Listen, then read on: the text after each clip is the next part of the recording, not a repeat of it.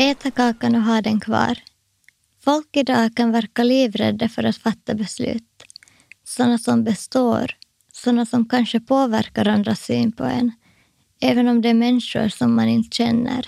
Riktiga, livsavgörande beslut eller beslut som inte går att ångra kan både ge människor ångest men också ge ett lugn och kanske få dem att trivas bättre med sig själva.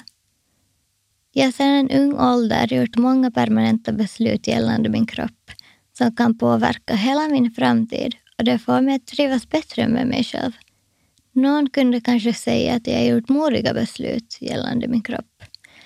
Men när det kommer till andra livsavgörande beslut som kanske verkar mindre bestående kan jag krypa ihop till en boll av ångest. Hej på dig kära lyssnare! Jag hoppas du sitter eller ligger bekvämt och att du kanske tog med dig din favoritdryck och att du nu vidgar dina sinnen. För vi har mycket djupgående teman att gå igenom idag, du och jag. Kanske vissa teman är på ytan, kanske vissa till och med syns på ytan. Och kanske är det någonting som ligger på ytan eller djupt inne i dig. I grunden är vi alla lika, men vi och uttrycker oss alldeles olika. Jag heter Sinead Dobry och jag är din sommarpratare idag. Kropp, ett så litet ord, men som ändå rymmer så mycket yta och djup. Det som finns på utsidan, det som finns på insidan. Allt räknas. Utsidan och insidan är båda mer komplexa än det verkar när man bara nämner dem i förbifarten. Jag är poet och debuterade förra hösten när jag var 19 år gammal med min diktsamling Fågeltanken. Kroppen är faktiskt ett tema som min bok kretsar mycket kring, vilket har lyfts fram av recensenterna. Och det finns mycket om kroppen jag har att lyfta fram.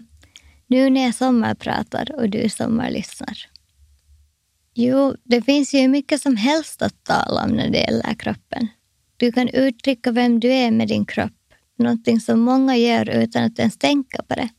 Det är någonting jag själv känner att jag gör och är alldeles medveten om. Gör fullkomligt medvetna permanenta förändringar med min kropp och har en stor passion för det. Men så finns det ju alla som tycker att det är rätten att säga åt mig vad jag borde ha gjort med min kropp istället. Det tar sig rätten att ha en åsikt om min kropp och tar sig rätten att uttrycka den åsikten. Vissa saker jag gjort åt min kropp är väl på den extremare sidan. Och det kommer jag just att tala närmare om. Snart ska du få höra om vilka permanenta förändringar jag gjort åt min kropp. Men inte riktigt ännu. Det finns en fråga jag vill ställa dig först. Ibland kan man undra, har man rätt att ha åsikter om andra människors kroppar? Vad tycker du? Är det din rätt att ha exakta åsikter om andra vuxna människors kroppar och vad det gör med dem? Jag vet inte. Jag kan inte ge dig svaret. Så här tänker jag. Det finns en viss skillnad på att fråga utav nyfikenhet och på att uttrycka sin egen åsikt om någon annans livsval.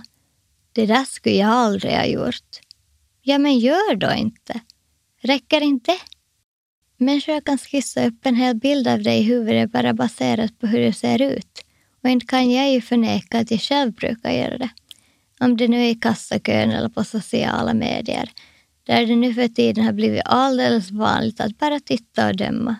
Nu måste jag ju medge att jag har sett bilder av folk och bara med en blick skapa min egen bild av hur det är. Kanske är den personen som jag byggt upp i mitt huvud inte alls den jag sett. Några av de snällaste människor jag någonsin träffat är sådana som jag först såg på och ens kände att nej, vi har säkert inte mycket alls gemensamt och oj så fel jag haft. Hade jag rätten att ha de här åsikterna? Döma en person utan att veta vad som finns på insidan eller för att jag själv föredrar att se annorlunda ut? Så här tänker jag om den saken. Alla har rättigheten att ha sina egna tankar, men kanske man borde tänka sig för innan man står och tjatar på någon annan om hur man tycker att den borde vara eller borde se ut. När jag talar om kropp uttryckande utseende avser bland annat håret och det som jag tycker om att kalla dekorationer. Som smycken du har på dig, kläderna, smink och möjligtvis tatueringar. Just nu är det i riktningen mot tatueringar och smycken som vi går. kanske du snart får höra om lite extremare utsmyckningar. Någonting som du inte ens vet om att fanns. Smyckningar som kräver beslut som består och som du inte kan ändra imorgon eller när andan faller på. Jag har ju nio stycken och sex av dem ligger i mitt ansikte. Alla har jag haft relativt länge. Den äldsta har varit med mig i snart sex år. Jag kallar dem mina permanenta smycken, mina piercingar. Och smycken är det ju. Mina två andra smycken är i mina öron. Men vanliga örhängen nöjde jag mig inte med. Mina öronsnibbar är töjda. Så pass stort att jag själv vågar kalla det stort. Och vet att det kan aldrig se normala ut igen utan en operation. Tatueringar har jag ju också. Eller ska jag säga självklart? Ja, var ska man riktigt börja?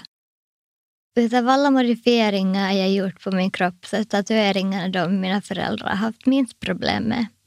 Jag fick min första tatuering när jag var 16 år och med mina föräldrars lov. Riktig tatueringsstudio. Inga problem där. Um, och det var faktiskt en hel del av framsidan av mitt lår. Jag valde då en bok som betydde och betyder mycket för mig. Och det var pärmen, lite förändrad och med en ram runt sig, på Boktjuven av Marcus Susak. Det är en bok som jag älskar väldigt mycket ännu idag. Men de flesta brukar säga att man blir lite beroende av tatueringar när man tar sin första eller sin andra. Och det håller jag med om. Jag var 16 och ville definitivt ha en till tatuering genast, vilket chockade mina föräldrar lite. De hade betalat för hela första tatueringen och var lite kritiska mot den andra. Och jag fick den då när jag fyllde 17 år.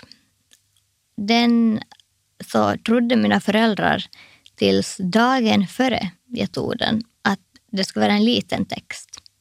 Jag valde House of 1000 Corpses för jag älskar skräckfilmer och den är alldeles fantastisk. Den är den största enskilda tatueringen jag har. Och den sträcker sig från mitt lår upp till min höft. Och den är den som jag faktiskt har fått mest kritik för någonsin. Jag tror inte jag har fått lika mycket kritik för någon annan tatuering än jag har fått för den. En sak som bidrar till det här att jag var vad jag då kallar på nätet, alltså väldigt aktiv på sociala medier, ungefär alla. Och det var väldigt klart och tydligt att jag hade den tatueringen jag satte ut bilder på den. Och anonyma människor kom och sa att det var ett fruktansvärt val. Fruktansvärt livsval. Jag var 17, jag tatuerade ett filmnamn enormt på min kropp. Jag kommer att ångra det här. Det är de värsta sakerna jag har gjort. Det. Jag kommer att gråta när jag är 30. Um, men det tror jag inte att jag gör. Jag älskar den tatueringen väldigt mycket nu idag. Och jag brukar sällan ångra mig. Sen dess har jag fått massvis med tatueringar. Jag vet inte om jag kan säga massvis, men um, jag har hela halsen, hela högra armen, hela magen och båda låren tatuerade. Det är ganska mycket. Um, jo, så halsen fick jag också tatuerad när jag faktiskt var 18. Men mina föräldrar hade vid det skedet vant sig vid vad jag gör. Så när jag sa åt dem att hej, att jag hade tänkt uh, svärta ut största delen av min hals och sen göra lite andra rötter som kommer ut på bröstet och sätta in lite runor. Så sa de, jaha, okej, okay, kör med det då. För att de visste att det inte riktigt går att stoppa mig nu när jag fyllt 18 och jag vill göra allt jag kan för att modifiera min kropp. Så den har jag haft. Och um, jo, det kanske låter jättedumt att jag fick den när jag var 18, att jag svärtade ut största delen av min hals när jag var 18. Men det är inget jag ångrar eller någonsin tror att jag kommer att ångra. Och uh, armen är min nyaste, mitt nyaste projekt. Jag har texten Once more with feeling tatuerat på halva min högra arm.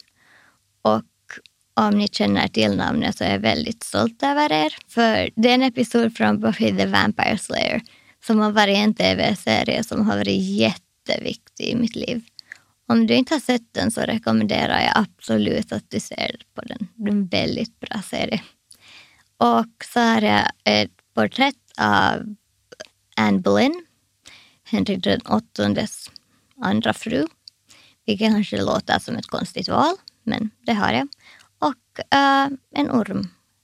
Och sen har jag massvis med andra. Spindelväv på magen, ett hjärta med text på baksidan av mitt lår. Alla möjliga saker. Jag har inte riktigt fått mycket kritik för alla mina tatueringar. En av mina nyaste, jo. Nacken brukar de flesta bara ge komplimanger på. Och jag känner ibland att de kanske bara ger komplimanger för att de, de inte riktigt vet vad de ska göra. Om det är någon slags familjefest. Och så säger de att jo, den där var fin. Att de, de vet inte riktigt hur de ska bete sig när det kommer till sånt här. Så.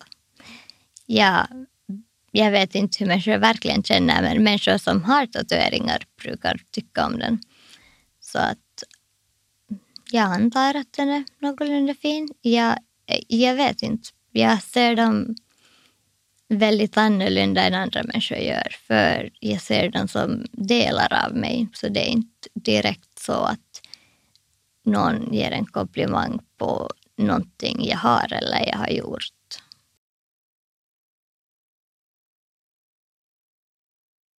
Det som jag gjort med min kropp, utöver piercingar, tatueringar och örontöjningar, det är saker som många kan ha starka åsikter om. Det är helt förståeligt, särskilt med tanke på att jag bara fyller 20 i år. Jag menar, jag skulle inte vara överlycklig om mitt eget barn som 18-åring kom att exakt följa i mina fotsteg. Man måste nog veta precis vad man gör, för annars kan det gå snett. Mycket snett. Det gäller ju självklart också tatueringar och piercingar. Man måste vara förberedd och veta vad som kan komma med det beslut du fattar. Jag träffar på många som inte var medvetna om konsekvenserna som kommer med det de gjort. Jag skulle känna mig fruktansvärd om jag inte gav dig den rätta varningen sa det här. Se till att du söker dig till någon som är professionell och som du vet att kan sin sak. Men ja, Ifall du får lust att stänga av radion nu så lovar jag dig att ett djupare tema väntar dig bortom lite prat och en låt. Eller så går du lite längre bort från radion om du får obehag. Om du inte vill höra det jag ska berätta. Det är inget farligt, men jag vet inte vad du upplever som obehagligt. Eller så bara stannar du, för som sagt, det är inget farligt.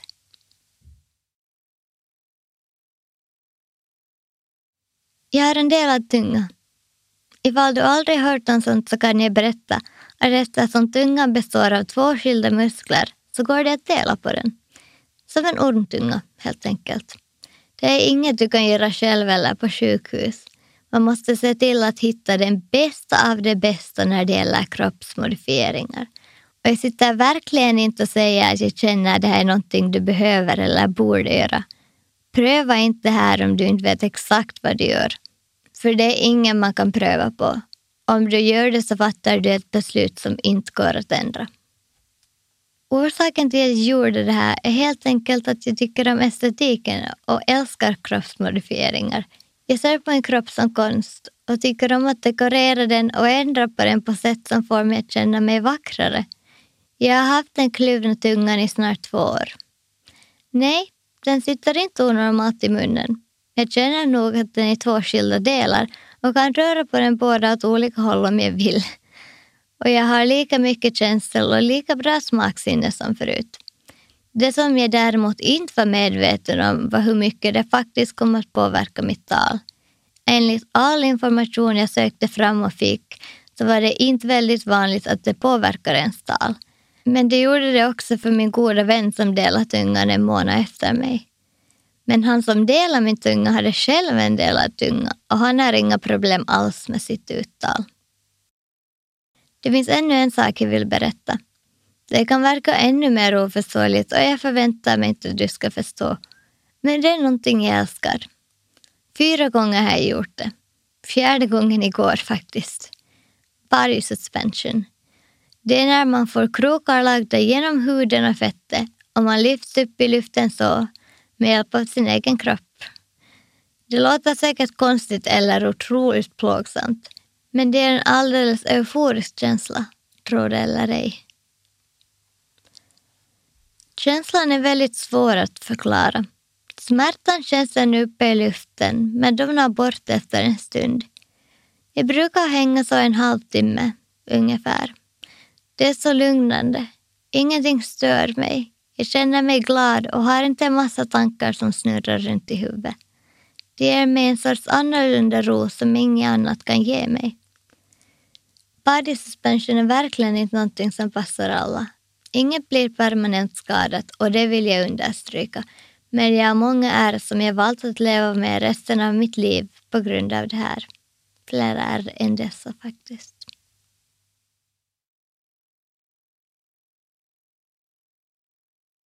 Hej, det här är Sinead Aubrey. Jag är här för att tala med dig om någonting vi känner till, både du och jag.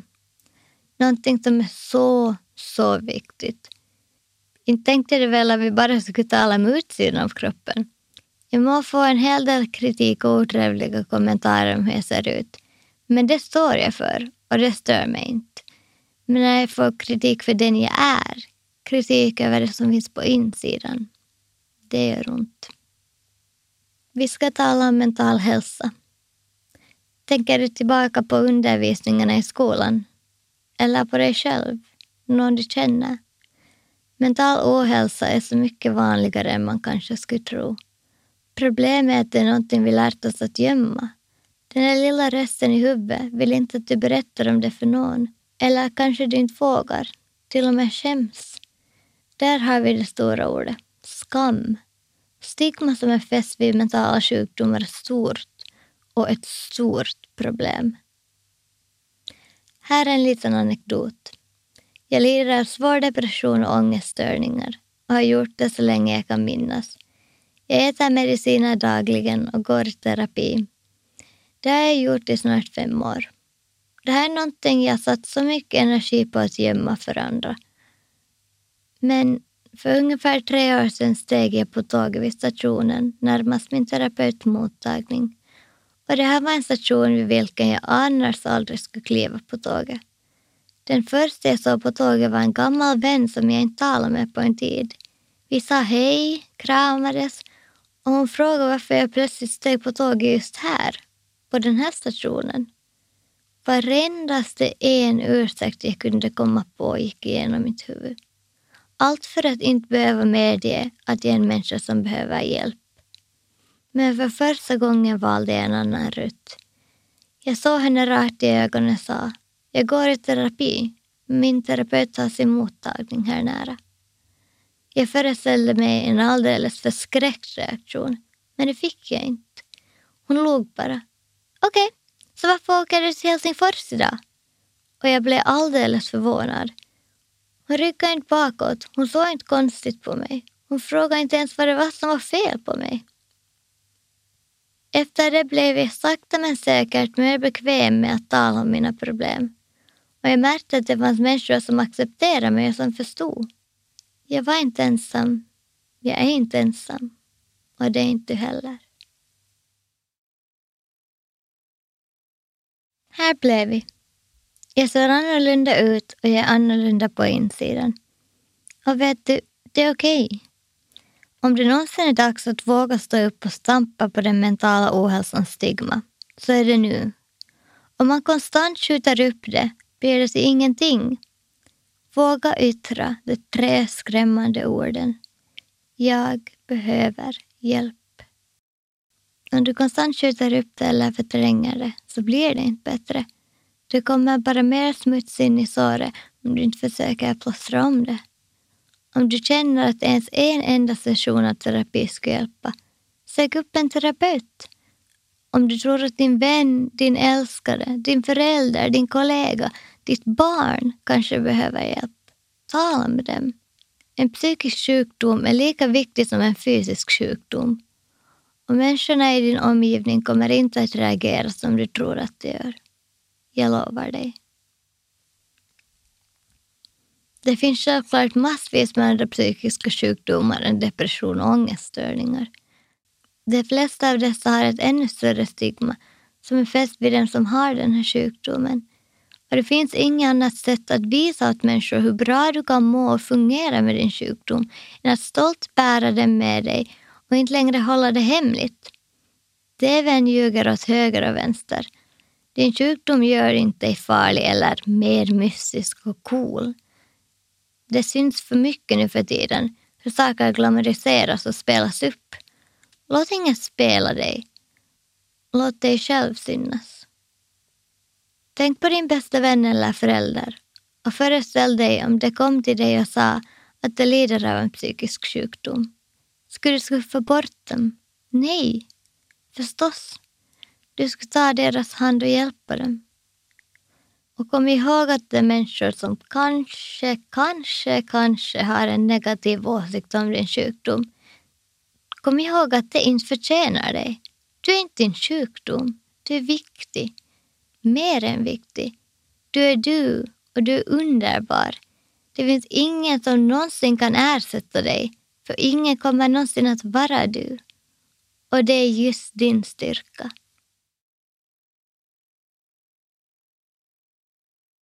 Jag är inte så bra på att prata som jag önskar att jag var. Men tack för att du ännu är kvar. För att du sommarlyssnar nu när jag sommarpratar. Jag bestämde mig för att göra en av de saker jag är bättre på och läsa en dikt ur min diktsamling Fågeltanken. En dikt som jag tycker passar in i vårt tema. Att leva gör ont. Det första ett barn ska göra när det föds är att skrika. Under de första åren av ditt liv måste du vakna upp som åter nyfödd inför chocken av hur mycket av lidelsen den sinnen fångar upp. Ett gift likt inget annat som sakta får viljan att leva att sina. Sakta slutar du skrika. Du har fått lära dig att du inte längre ryms i famnen som lugnar dig. De andra har redan lärt sig leva och vill inte höra dig gråta. Nu gråter du ibland i hemlighet om nätterna, tyggar tyst på alla dina smärtsamma hemligheter. Att leva gör så, så ont. Men du som sommarlyssnar, kom ihåg att det ord jag inleder boken och avslutar denna del av vårt sommarprat med innehåller ett viktigt meddelande. Lev. Hej älskade lyssnare! Tack för att du stannar kvar och delar en stund med mig. Jag hoppas att du kan ta, om inte mycket, så ändå någonting med dig från det här sommarpratet. Jag uppskattar att du tog tid ur just din dag för att vara här tillsammans med just mig. Kom ihåg att det inte finns någonting bättre eller viktigare än du. Det du är, så som du vill visa dig som dig själv. Någon som människor kommer att älska under den sommarhimmel du, jag och alla andra på jorden delar. Ha det bra. Hej då. Det är jag, Sinead Aubrey, som önskar dig allt gott och nu säger jag det igen. Hej då.